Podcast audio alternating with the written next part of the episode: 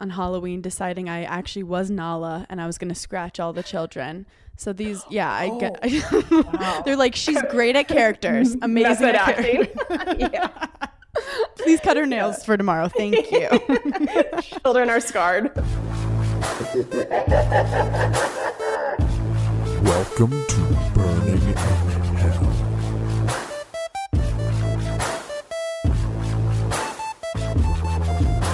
Oh, I am so excited when I have hysterical people on the pod, and this one's a special one. We are going to hell today with Kelsey Cook. I was on her pod a while ago, all the way out in Los Angeles, and she has a new special out on TV Friday, February 26th called Unprotected Sets on Epix, which is going to be epic.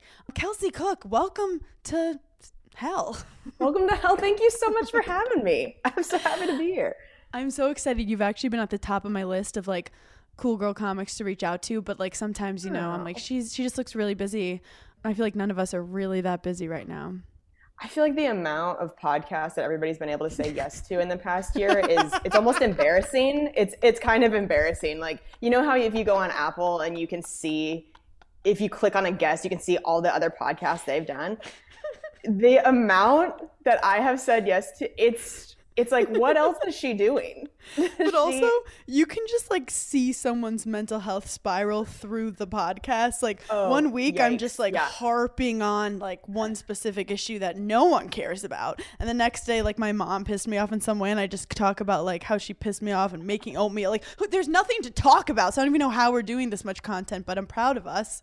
especially in the beginning with quarantine, it's like you'll say yes to doing a podcast just to have a fucking conversation with somebody. You're like, that sounds like a lovely 12 o'clock. Like, let's just catch up and put it on the internet. I'm not the most social person, even though it might look like it at times, but to get out of your own head, even if you don't want to, talking to someone will always, even if it makes you, you know, worse, at least you're different than before. At least you're not just in that alone space on your couch. Now you're pissed off about something else, but at least it's not your own head, you know? At least there's Anyway. a change. Yeah. you have a very interesting life. You have a very interesting history. You have a def- a very interesting skill set. You're quite fascinating because if someone just looks at you, you kind of, you know, look like a Barbie doll. And then Oh, you're like, you. wait, I have, you're welcome. Wait, I am way more nuanced than that. But you're also an extremely successful stand up. I mean, you've been on The Tonight Show with Jimmy Fallon, A Little Late with Lilly Singh, you've been on TV appearances. But my personal favorite thing that you do is, well, you're a professional foo- foosball player. And you have like a TV show where you just rock comics, a lot of male comics who come on and don't know you're a professional foosball player. So please give me the details on how you even got to play foosball. Yeah. So um, my parents met playing in a professional foosball tournament. It, it's the foundation of my life. Like I literally would not exist without it, which is so sad.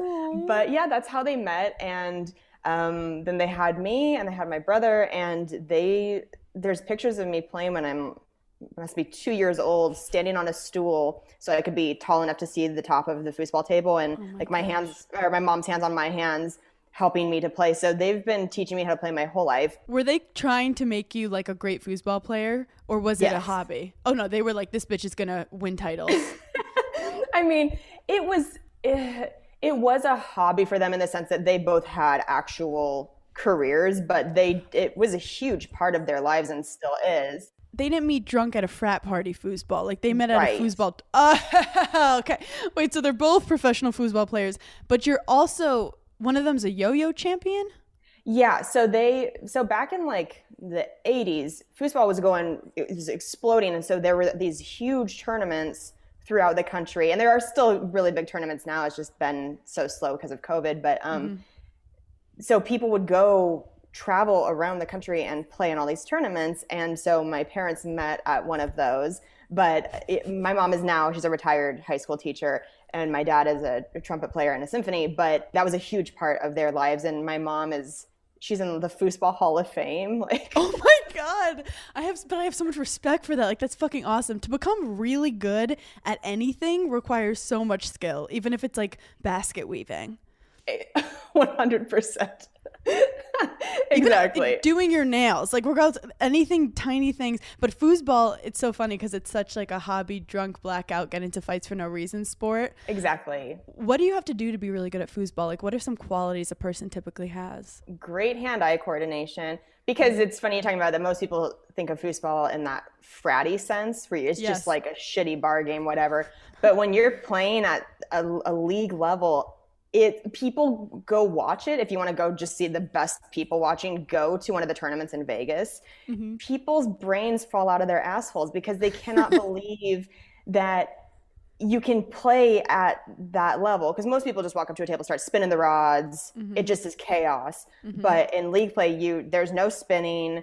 Um, there are time limits on each rod. There are specific passes specific shots certain ways to set up your defense. And so to be good you you have to put in so many hours and you have to practice like your wall passes and your lane passes. And then you're you have to find what your favorite shot there is There are things to that. perfect that like people didn't even know was a thing. But i feel very connected to you because you you are not only a comedian but you're also extremely athletic.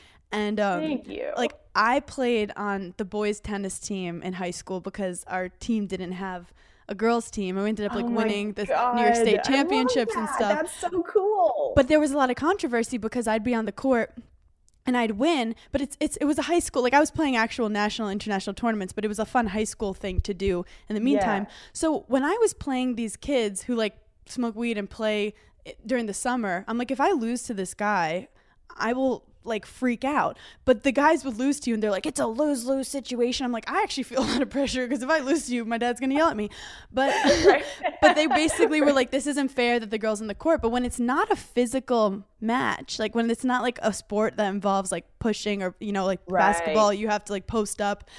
It's like it's very mental. So Yes. when you came up with the idea like are you playing against guys or is it like co-ed? What's the situation with that? Okay. So at a major tournament, there are all these different events. And so it depends what you enter into. If you enter into something like mixed doubles, you are going into the event with a partner of the opposite gender and you're playing a team that is also, you know, one of each gender. And uh, then there are like women's singles or open doubles. So it kind of depends what it is. But if you get into an open event, it's kind of like what you're talking about with tennis you'll be up against dudes and um, you know that it is kind of extra fun to to be What's a guy It's you're basically the Queen's Gambit, but for foosball. so you come up with Yeah. Wrists of Fury, which I fucking love because there's nothing better than embarrassing male comics. they had the, the egos i mean all comics all- there's a We certain level of ego for sure but like male comedians especially i think have a, a certain confidence that can be applied to anything where it's even if it's even if they know they're not good at foosball and know that I've been playing my whole life, you still can get the vibe sometimes that they walk in going, but I bet I can beat her. See, that makes me. I don't want to get upset over that, but it makes me so mad because it happens all the time where guys are like, "Oh, my friend played in high school. You guys should hit some time." And I'm like, "Bro, have some respect for my sport." Like, have some res- or someone will like hit with me and be like, you know, one day I'll beat you, and I'm like, again, that pissed me off too. Like, I don't go Yes. and play a professional baseball player and like fuck around and go, you know, if I trained for two years, I think I'd beat you. Like, shut the fuck up. I but I get too mad about it. Like, I definitely need to talk to a therapist about it. But it, like, I want to fight people. I, I once got into a fight with this football player at Wisconsin because I played for University of Wisconsin. He's like, oh, I could play tennis. I go, you literally push people around. That's your technique, pushing. I have to actually have skills of hitting a ball. You will never be able to hit the ball ever as good as me, where I can push with the same technique that you push. I just need to get bigger. And if I was a dude, I'd fuck your shit up in football. And we like got into a big fight about it. but again, it's probably just my ego. Years of repressed rage like coming out in this one moment. And it's like maybe I shouldn't fight with like a 280 pound football player. Right. But Wrists of Fury, I what are some mean. what are some funny situations you've gotten into? Because do they know how good you are when you play? It depends. It depends who's coming on the show and if they've done any research ahead of time. I mean, early on, so there The cocky are, ones won't. The cocky ones, cocky they're ones rolling won't. it. no, no, no. I think there's probably I think there's 23 episodes out right now. They're all on YouTube. And early on, when people would come on and the show hadn't really been out for long, that's when I think you would get more people that didn't really understand how, uh, like how long I'd been playing. Mm-hmm. And then later on, there'd be comics that come on and be like, "Well, I've you know I've seen the last couple episodes and I'm I'm a little afraid, but I also feel like maybe I have a chance, or whatever you know, that whole thing." But yeah, it is it is really fun to um, put these dudes in situations where the punishment is going to be so extreme. Like my still my favorite punishment on the show has been that I got to wax Stephen Azizi's chest into the letter K for Kelsey, and you know there it's just I it's there's something in me that when I watch them if if they can even score like one goal, mm-hmm. they get this light in their eyes where they're like, yeah, I can do it, and then I love just like. I've watched it because sometimes like people will. It's it's hard to probably play someone so bad because they do weird shit that you wouldn't. It's they're like not playing the right way. So occasionally I'm, they probably have lucky yeah. shots. Yeah, I play ping pong where I'm not I'm not that good, but like I'll beat all the male comics. but occasionally, yes. you know, they could like hit something crazy and it's like okay, good shot. But um, it is funny to just crush that little bit of hope when they see it. But I do think it's good for feminism overall. So I'm proud of you.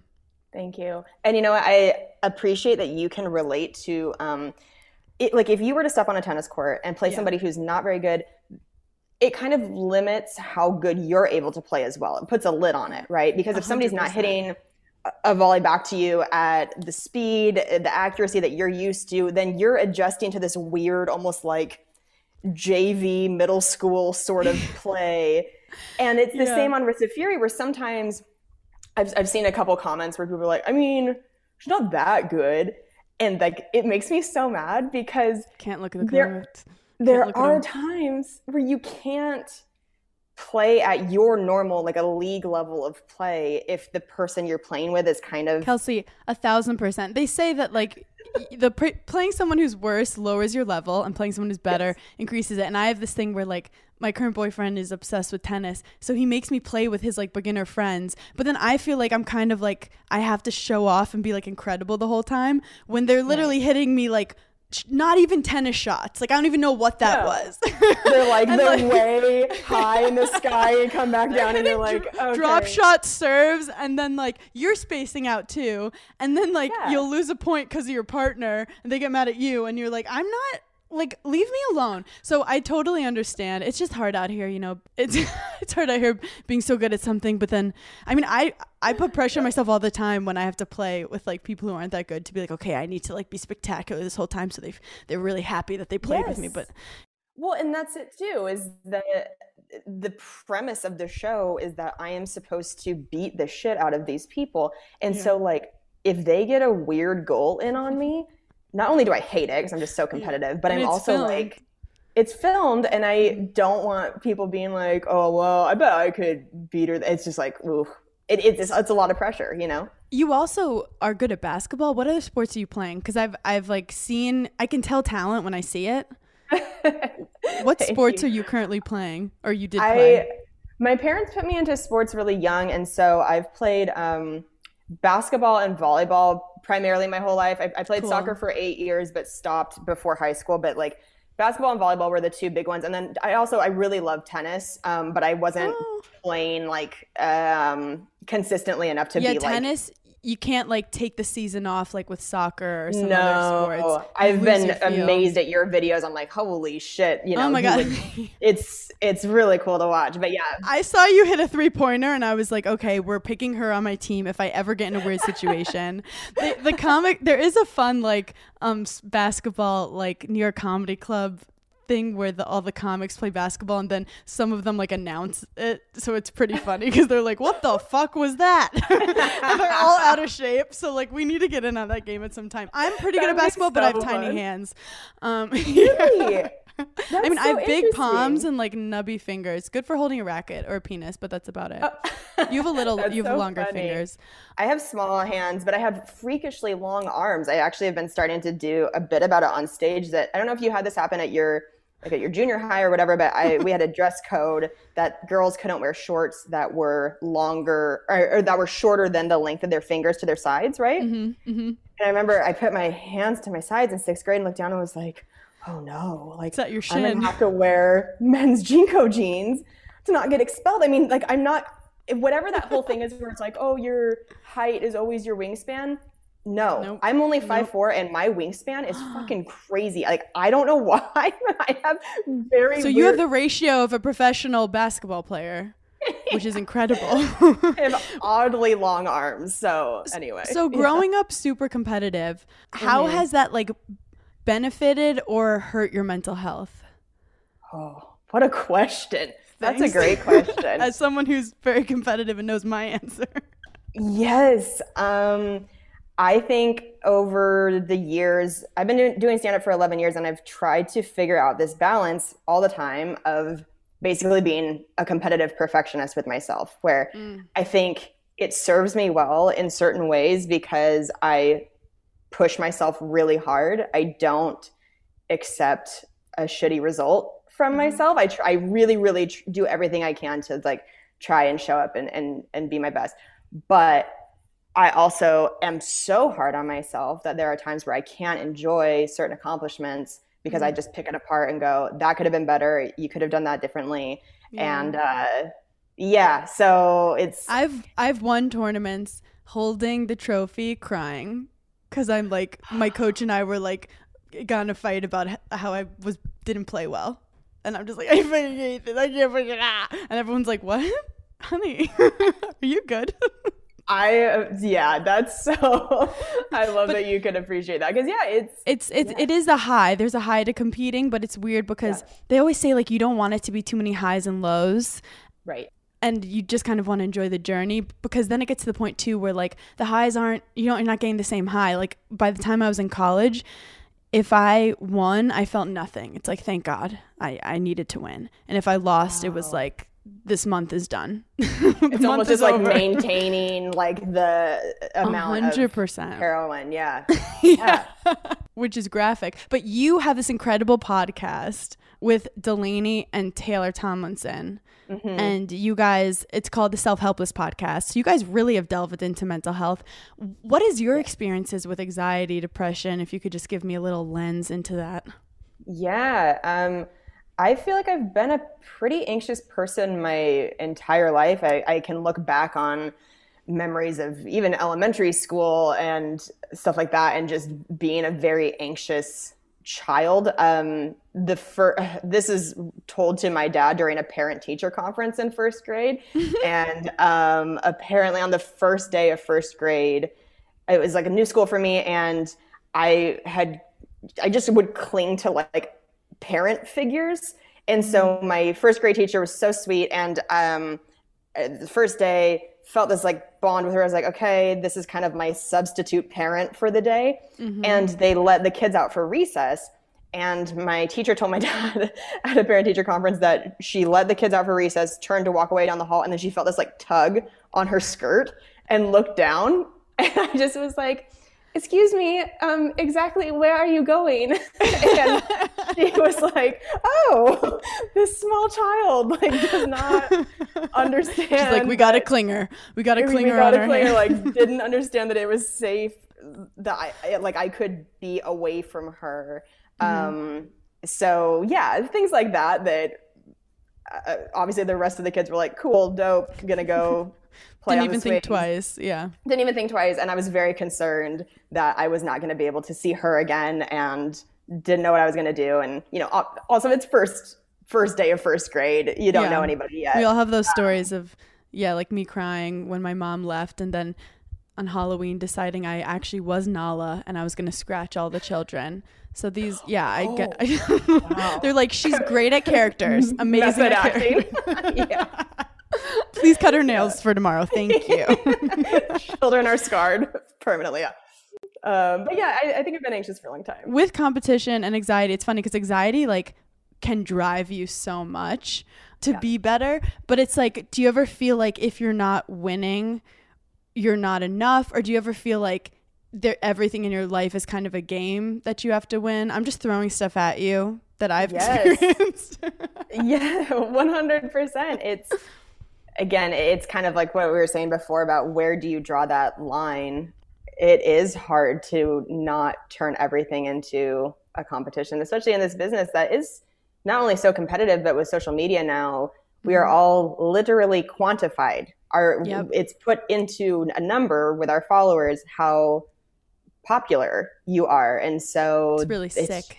it's so sick And it creates this hierarchy that's actually really unhealthy. Like Yeah. with the trolls at the bottom trying to like tear down the ones on top because they're not like humans anymore. And then, yeah, it's just become sick. I didn't read the full Yeah. article about the hierarchy clearly that I was talking about, but you get the point. we just we just did an episode of Self Helpless about living a more public life and Mm. Just the assumptions people make and the um, the entitlement that people have. I, I watch a lot of YouTube beauty videos, and I was talking about on the episode that there's this girl who um, kind of took a took a break from posting videos for a couple months, and she started to get all this hate from people that are like, oh, like looks like you're too good for us to post videos and basically calling her lazy and entitled. And then she posted um, that her dad had passed away Yeah. and like that is the sort of just it's so sick how Yeah. people and by the way like youtube is free you know what i mean like these people are watching it for fucking free like don't owe you anything. But this is the fucked up part. All the abuse and the bullying, it's abuse what people do online. yeah Then when she finally explains what happened, it doesn't take away the abuse that everyone they're just like, "Oh, sorry, I didn't know." And I even I watched this Netflix documentary about this hotel murder or the hotel death about this girl who disappeared at the hotel and these online sleuths decided to like try to find who did it. And they found this one guy staying at the hotel who was like a metal rapper or metal rock star and he would um, talk about death all the time. And they were convinced it was him and they spread this whole thing that like you killed her you killed her and like hundreds like thousands of people were just on his page you killed this girl. And turns out she committed suicide. It was it was proven and then they interviewed him on it and he was like no one said sorry to me once. Like he's like i quit music. He's like i have ptsd from it. I couldn't go anywhere. Like so the, you like even sorry Oh clearly i'm strong on this but even the britney thing like these people are Oh, like yeah. how dare you treat britney so bad? But then you scroll their timeline and it's them spreading rumors about other celebrities and taking them down. And it's like i i just i don't even know. It's horrifying. We talked about the Britney um, documentary on the the recent episode of self helpless too and Mm-hmm. that is just such an intense example of like how somebody's life can really be just picked apart to the point where you know it's that lady gaga quote where fame is a prison. It's just it's just crazy Yeah, you're like, I want fame, but now I'm like, maybe just a certain amount of fame, and then I move to live with some goats. yes there's a point. It's like more money, more problems. Like there's a point when you make Yeah. a certain amount of money where it actually is problems, and maybe it's that with fame too. Dan Cummins has a great podcast called Time Suck, and I was just talking to him about. I think sometimes you get a certain period of time into doing stand up and you lose sight of why you started in the mm-hmm. first place and what the ultimate goal is. And we were talking about that one of the biggest goals is just to have fans that love your comedy and want to come out to shows. And that doesn't necessarily mean it's indicative of like that you're getting recognized on the streets all the time or have to live this crazy life. And it's that's kind of a good reminder, like you said. It's like, okay, what are what are we trying for here? Yeah, like how famous do you actually want to aim yeah. for? It's yeah. funny too because I've heard comics also say that in their like like older comics in their height of fame that during that time they were getting obviously the most hate, so they actually felt their worst. Wow. So, so it's like, and they wish that during that time they just heard the positivity. But it's like when you're doing well, obviously the the haters are gonna come out. yeah. But also, I want to know your journey into stand up. As they say, a lot of comics are either addicts or athletes or both. so do you, do you Yeah. agree with that, or like how do you think you have used your competitive mindset and your athletic past into being a stand up comic? Yeah, that's I haven't heard that before. But as, as soon as you said that, I just did like a Rolodex scroll in my brain of comedians, and I was like, addict, addict, athlete, addict, athlete. And I was like, oh, yeah, Athlete addict. the athlete addict. Yeah, that makes sense. Um, I I've been pretty fortunate to not have issues with addiction. Uh, I mean, I guess in a stereotypical sense, I probably am addicted to anxiety, um, but not not so much to substances. But um, I think my athletic background made me look at pursuing comedy the same way I have with sports, where it's like, well, I want I, I want to be the best that I can be at this, and so I'm going to take it really seriously. Yeah. And I think that's probably I just go whatever it is, I go really, really hard into it. So I started when I was and in we college. We love that. We love that We- hustle. we love the hustle. Um, yeah, I started when I was in college, and then after I graduated, I went to the Seattle scene for a few years there, and then um, went to LA. And shortly after moving to LA, I ended up meeting Jim Norton and asked if he ever needed an opener. And I did one weekend with him that went well, and like the next week, yeah. his manager sent me the rest of the dates for the year and i just remember like crying at my receptionist desk being like oh my god you know I also love that you had the balls to be like, "Hey, if you ever need an opener." Like that's intimidating to go up to s- someone who's so established and just be like, "Pick me." Yeah well i had him um i used to have a different podcast before self helpless and jim had tweeted that he was coming to la to promote his special and he asked his followers like what podcast should i do? And some of my listeners at the time were tweeting at me like oh try and get him on try and get him on. And i, I didn't he and i didn't know each other at the time and so at first i was like i'm not gonna i don't want to just be one of like 35 comics suckling out his teat to be like, can you make hang And so I was like, no, no, no. And then I don't know, it just kind of hit me. I was like, well, I've got nothing to lose.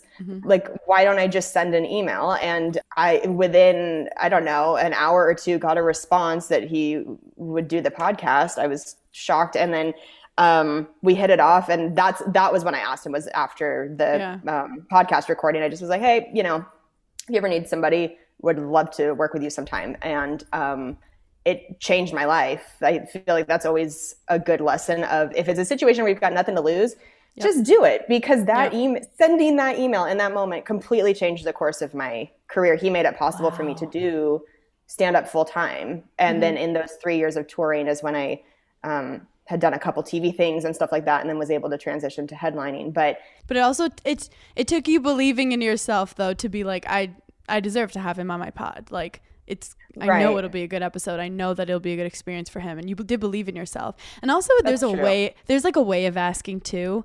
Like it's not like Yeah. putting putting them on the spot like can i do it it's literally just like planting a seed in their head because think about like when people ask you stuff it's like all you're giving is i'm giving you an option and they will make Right. the decision and you don't have to be pushy about it you don't have to be annoying really people just want to work with people they like and who they Right. know are, are like hustling you know um, Yeah.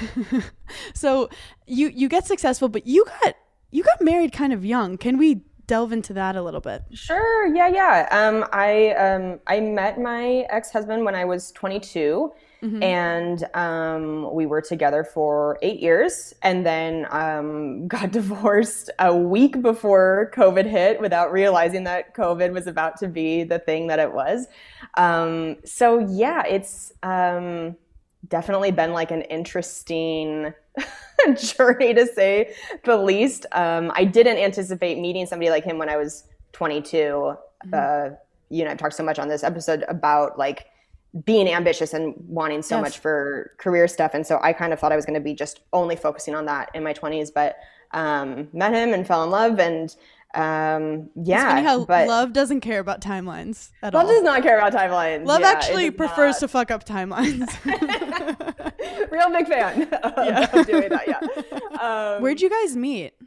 we met at an open mic um, Cool. in uh, over in the Seattle area, and we're really lucky that we are still um, like friends. We still have so much love for each other, and because they they become your family. You know, it's so different than just like some breakup after like a flash in the pan thing. It's it's Mhm. if you have somebody in your life for eight years, it, it's They're so your different. person. Yeah, They're your yeah. family. I, I said this to you briefly before on the pod, but I was just saying that I was proud of you in that like when I hear someone gets a divorce, you know like it must have been so hard, but it's like that person clearly made a choice that they wanted something different for their life and that they wanted to find a different kind of happiness. So it's like you not only have to acknowledge the reality of your situation that clearly if you could survive it for 8 years, it's not like you can't do it longer necessarily. It's sometimes not as black as and white to be like I need to get in, into a different situation. 100 i feel like very rarely is something completely black and white just when you're Yeah. talking about humans in general and relationships it's often so so Complex. much gray area and like god it, you think of relationships um, that you hear like publicly like celebrity relationships that Mm-hmm. end horribly and all these horrible accounts of, of what happened. But you can see that maybe some of those people stayed for a while because it's like well they initially they have love for them you know they were in love with that person. It's not just like one day somebody is completely evil to you and whatever. It's it's always it's always hard yeah I mean, obviously, the it's fun to find out he has like a different family in Florida, but all those celebrity stories where you're like oh shit wow that was a really yeah exactly you're like, I can't wait for a Netflix documentary on this one. It's like he, she found, you know, another woman's body in a basement. But I do think that you getting divorced before the pandemic hit is fun because most people did it during the pandemic, and you're like, I'm ahead of the game. you're like, Beat it by I'm a not. I'm a trendsetter. Yeah. Also, I'm thinking about it in terms of content as we do. Like you had such a like you the fact first of all that you blew up already married, that's awesome because all my shit was immediate just like being single. It's so it's so painful in general just to come up with those like sad alone mid 20s emotions. Um, but you already had like a stable relationship so you had to actually come up with more creative stuff. But now it's like i can't imagine the emotions that you're going through of being single in your 30s probably have not delved into dating apps in, in any extent. Haven't had to deal with the fuck boy phenomenon necessarily. Like are you Right. okay? Like what is happening in your brain right now? It's interesting. I used to see my friends be on dating apps when I was in my relationship and be like, "Oh my god, that sounds it sounds so overwhelming. So many different people out there." Um, I've only like it kind of dabbled with one of the dating apps and it's such a weird phenomenon to be swiping through people because after a while people just become like clumps of teeth and eyebrows and chins and your brain just like doesn't even compute why you're even on there and if you look at them too long straight up you're like i don't even know if this is a human anymore. Like i can't tell if he's attractive not attractive. You can convince Right. yourself anything by looking at a photo. Absolutely. Good or bad yeah. Good or bad. I've been I was just talking with a friend about this that going on if you go on a date and you know immediately you don't have a connection, you know, that always kind of sucks and you're like, oh whatever. But what I think is even harder is if you actually like somebody mm-hmm. And then you realize that you're gonna as long as you keep liking them, you're gonna have to keep investing time and energy into seeing if they're not like a sociopath. But in that process, you it is you who is part of that like investing of Yep. time and it's like i wish that there was a way you know how people used to send canaries into coal mines yep to see if they would die i'm like i wish there was a way you could do that so that you don't like waste your time and like waste your energy? Oh my god. It's like i said before that relationships or like movies and like i wish i could just watch the trailer before i buy the ticket. Like just give me a little brief synopsis of what this is going to be. But Yes, you- this is what it is. what you explained is why people have emotional walls up. Like i had a tough relationship and then i went on reality tv with like the biggest emotional wall up because i'm like oh my I'll see things, but you don't want to delve. Basically, once I realized that if you're with someone who's not healthy for your mental state, your mental state suffers like beyond it. Like you can get in depression, anxiety. So I basically was like, all I care about is my mental state. So then eventually, naturally, someone's just going to fight their way in and it'll work. But it is when you're just throwing yourself and your heart into these random people that like you don't know. That's why I really preach like do not you don't it's you can have the hormones and whatever but like you don't like him you don't know him you don't know his heart you were both Right. faking it at least the first three weeks to be like easy to be around like let's be honest so but but it's funny because right you went from like you lived the the cookie cutter like got married young, but you still had your career 100%. But now it's like how does does it change? Are you excited that you feel like you don't have a relationship to worry about right now or do you feel like, "Oh, um I want to get started on a new one?" Where are you emotionally with that? I'm really enjoying just focusing on myself and I I'm so fortunate to have like the best friends. I love my friends so much and I love my family so much and I I've just been having like a great time with them. Cuz you're single for the first time in forever during the Yes. most lonely time in human history. But I, I mean, Yes, maybe yeah. not human history. We don't know the extent of that. But I do think that having those friends is so essential and having that like female energy coming in that with like emotional, you know, awareness. I think it's easy if you're in um, if you're in a long relationship. In order to have one, especially if you're living together, you you change, you mold together in ways to create this relationship. But you can kind you can lose touch with yourself, and I think um, I had lost touch with myself a little bit, and it's felt really nice to just have that time to be like, okay, wh- who am I now at 31? Like, what do I like? well, I was about to ask you, how do you think you're different now, Kelsey, 31, than that 22 year old girl who was like at an open mic in Seattle who fell in love? oh boy, Heavy Um, question. Yeah, it's a good one. We we talked about this um, on Self Helpless as well recently. Of just the idea of loving yourself and having self worth. And I think in my twenties, especially, I really looked to external sources to validate that rather than doing a really good job of validating myself. And so, um, and I think relationships are really convenient for that. You've always got, especially if you're living with that person, you've always got somebody right there. Like mm-hmm. maybe before you post a, a video on Instagram, you can just go, hey, like, is this funny to you? And I just got so accustomed to asking other people before mm-hmm. just asking myself and being like, mm-hmm. do I like this? Do I think this is funny? finding your own inner voice that does not need to be answered by other people and does not you don't care what the judgment is and just trusting ooh trusting yourself is so hard trusting yourself. Well, and I think if you don't have the right amount of self worth and self love, unfortunately, in a romantic sense, you can be really susceptible to things like love bombing or, you know, overlooking things mm-hmm. for the sake of, oh, this person makes me feel really good. Whereas mm-hmm. if you made yourself feel good enough, you mm-hmm. would probably have a better gauge on, like, okay, yeah, like this person ma- is making me feel good, but what else is going on here? it's crazy. I feel like society really does make you look for this like intense amazing wild love that like you find happiness with. Like it's so ingrained that like you're gonna find happiness but what's so funny is my healthiest relationship ever it's not that i was necessarily in like the happiest place but i was really like tuned into myself and really secure with just like if i was gonna live the rest of my life alone i was okay with that like i love Yeah. cats like cats are awesome and you don't even like i was like why do i cats. even what like i wish i could text my cat so bad anyway so you like the shit we would talk about i mean Oh they're sassy God. you know they'd be sarcastic and sassy Oh, I just picture their names as contacts in my phone, and I'm like, oh god, I so wish I could do that. Like when I'm on the road, just to be like, how are you? Like, was dinner okay? Like, how are how are we feeling today? God, I wish that would make me so happy. but it's like once you come to that conclusion you actually it's like getting a good gift okay actually this is a pretty good metaphor i feel like Okay.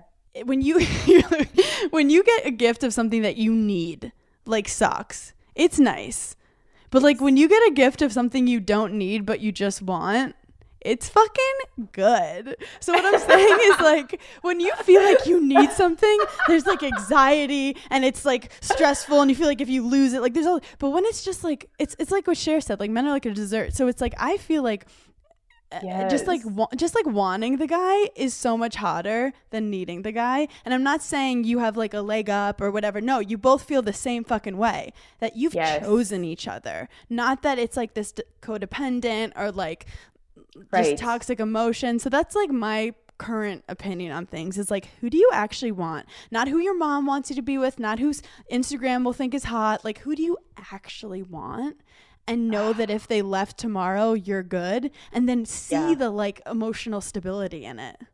Yes. And not in a That's a- bitchy way. Not like you can leave tomorrow, I don't give a fuck. More just like, wow, I'm so lucky that this cherry is here on top of stuff. Okay, I just went on a rant, but that's how I feel. I'm I'm pumping you up for your I love your that. That's a that is a great that is a great metaphor. Do you feel like it's also weird dating in the public eye a little where guys now can Google you and find you like just like whoop comics asses and foosball and then they like talk to you about on the first date and you're like, oh my God, this isn't a podcast.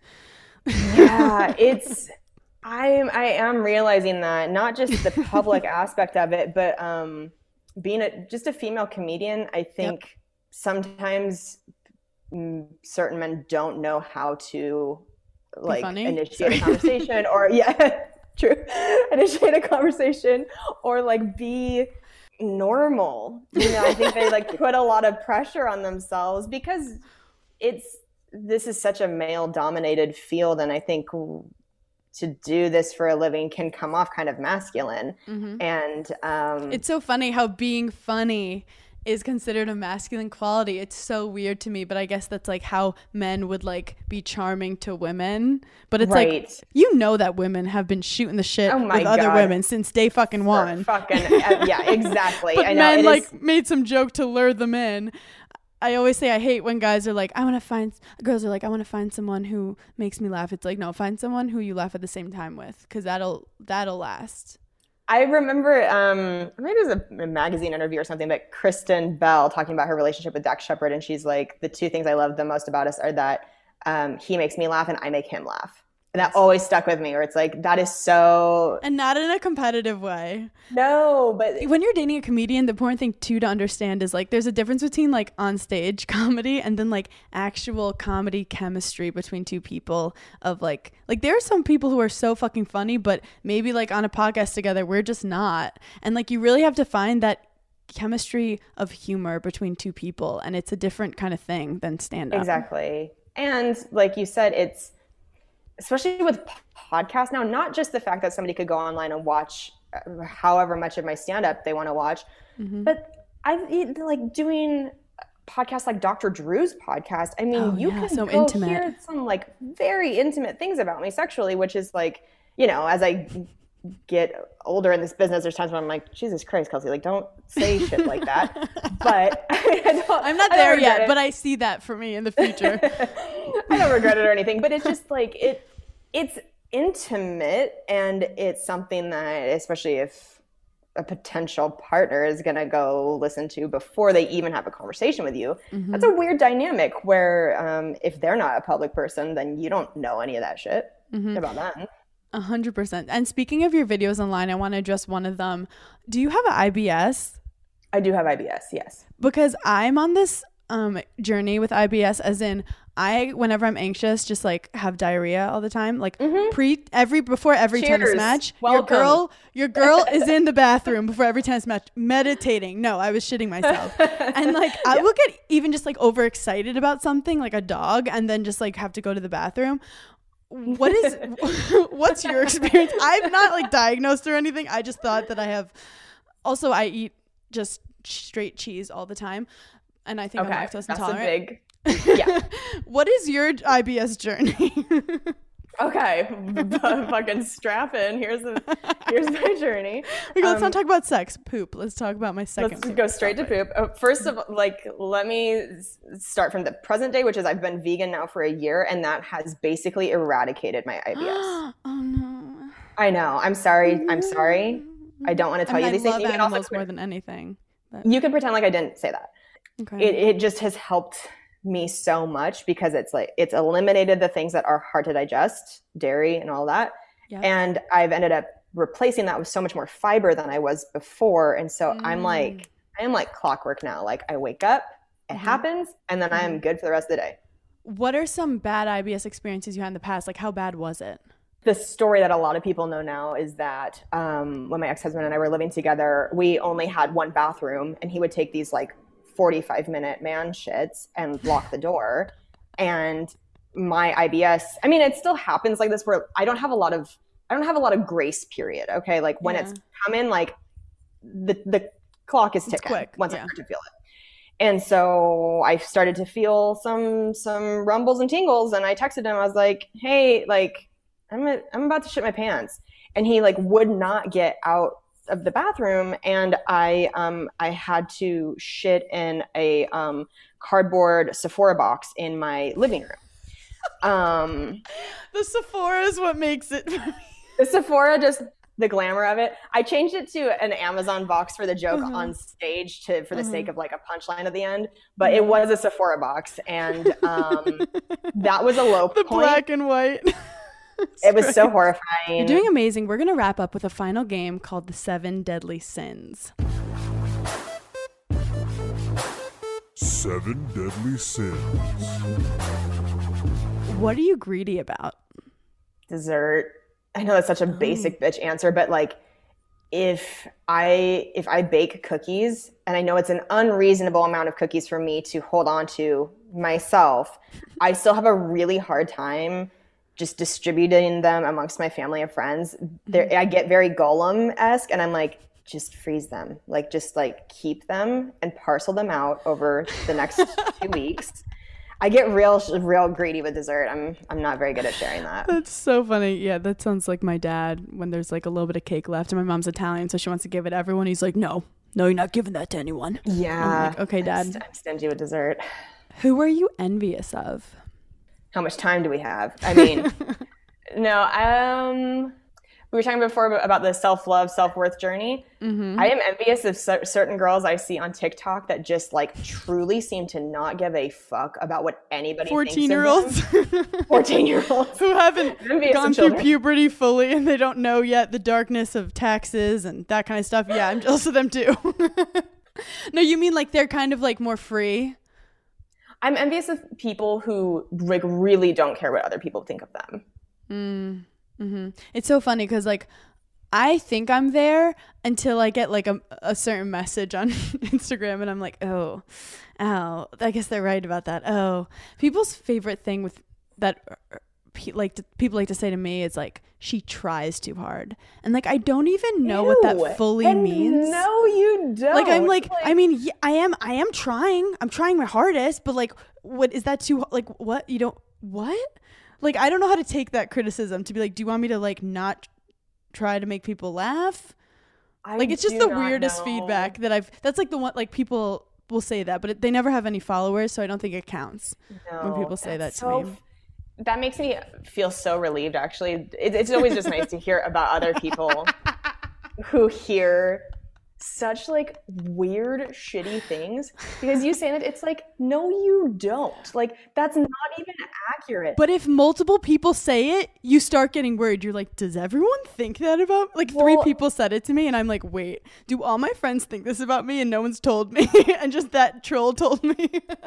I can't tell you how many times I have been down that road of like, it, even if it's just two people, I'm like, Mhm. but what if these are the two people that are just willing to say something and everybody else is just a good person who wouldn't tell me?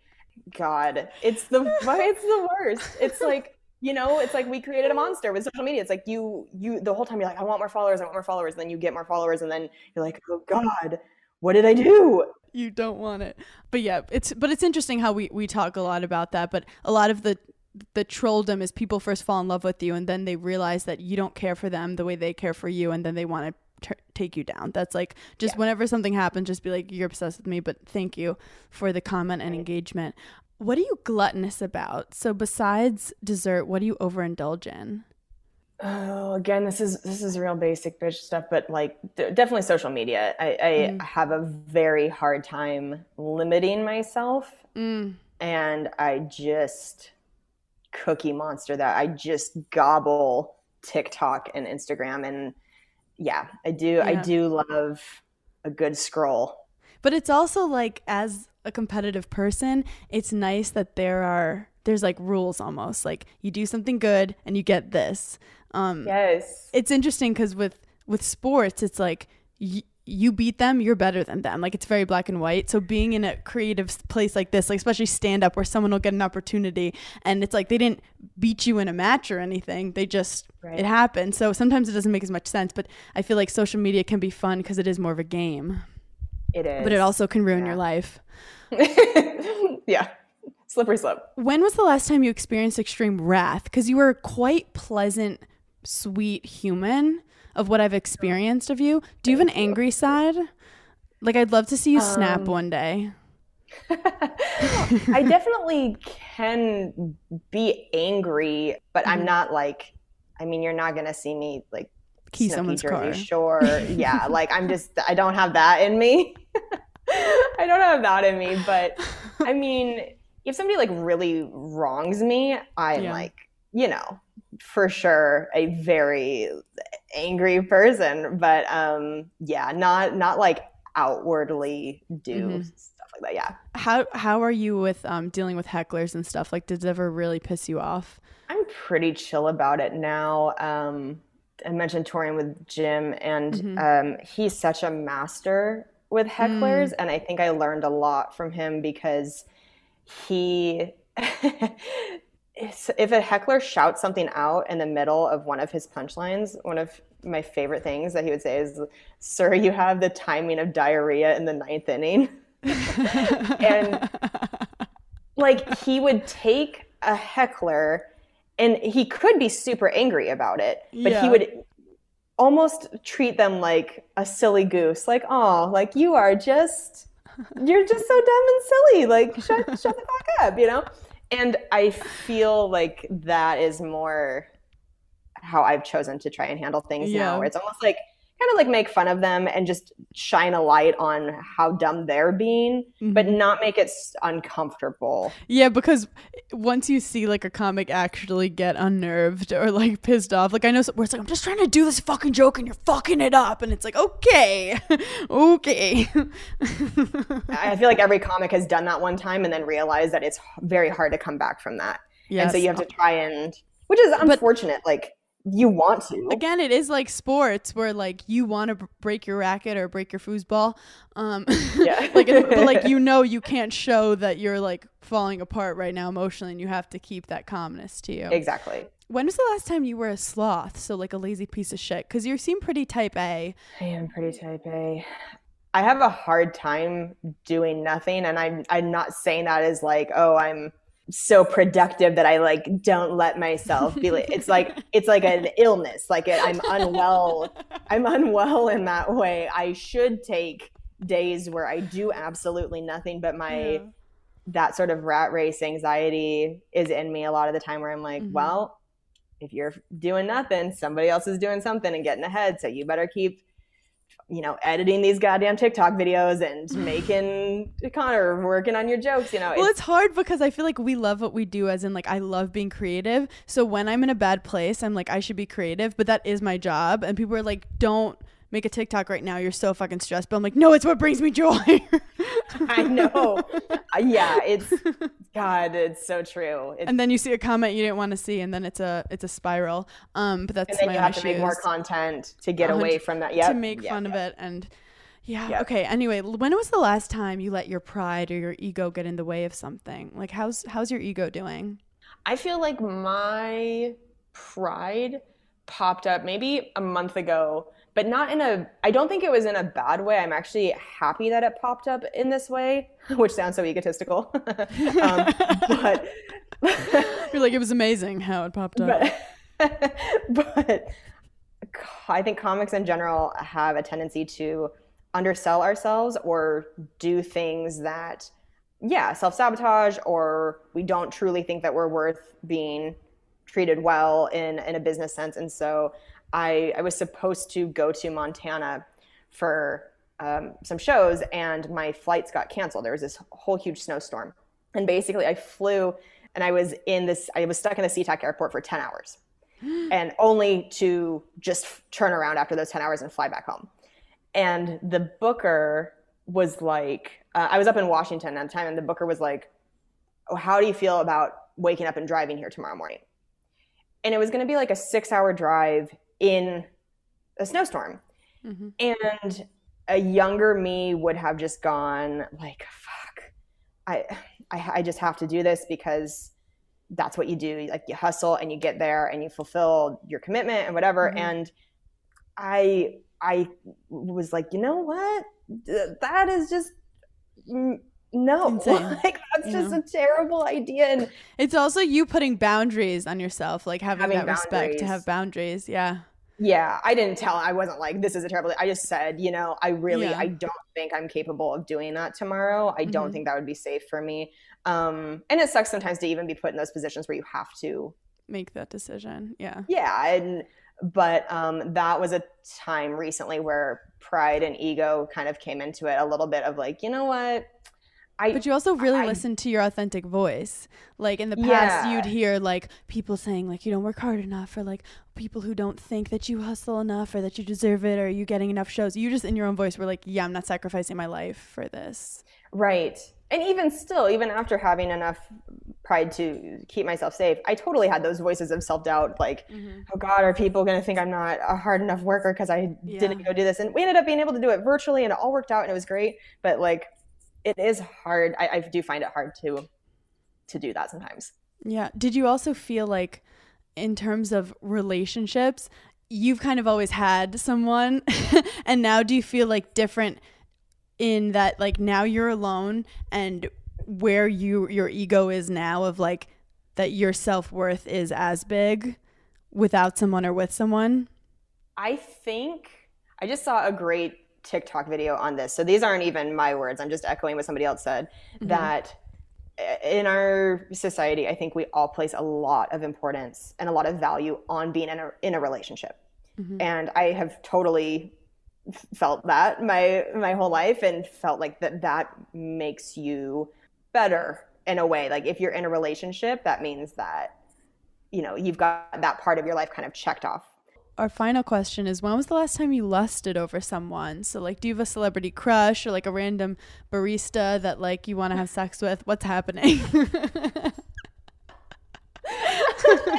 That's such a funny either know, I was like, celebrity so crush or like Jacob's Java drive through. like who You don't know who will turn you on at the moment. celebrity crushes? I my longtime celebrity crush has been Johnny Depp. For I mean, Mhm. I just I think he's single. I'm pretty sure. He, I mean, and I think you're his type based on his last relationship. I don't think. Uh, yeah, not not the same. Not, the same emotionally, but physically. not the same feelings I have anymore. But oh I wow. like, but like Pirates of the Caribbean, Johnny. Okay. Yeah. Oh, that was my thing. um, and yeah, I mean, Chris Hemsworth will Mhm. always be super fucking hot to me. So you like him over Liam? Yes. Oh wow, interesting. I'm a Yeah. Liam. I, I, a I Liam lean towards? Liam. I guess this is where we differ. Who am I kidding? I would happily take yeah, I feel like- either. yeah. I can't be like, well, at the same me. time.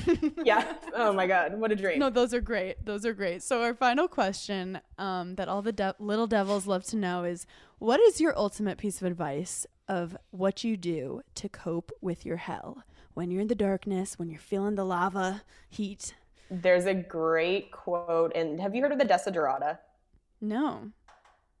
It's um it's basically like a poem but it's it's got a ton of great life advice packed into this poem. And part of it says um if you compare yourself you may become vain or bitter for always there will be greater and lesser persons than yourself. Mm. and i think if you're in entertainment a lot of the hell you can feel is comparing yourself to others and feeling that you're not good enough and you're not doing enough and that is always kind of a good reminder for me to zoom out and just realize that no matter what no matter how far you get in your career no matter what you do there will always be people that are ahead of you and there will always be people that are coming up um, that Yeah. have not like done as much as you yet And also thinking in this industry, like imagine you'd be jealous of yourself if you were like 22. right Like right so like you're where you would have been jealous before.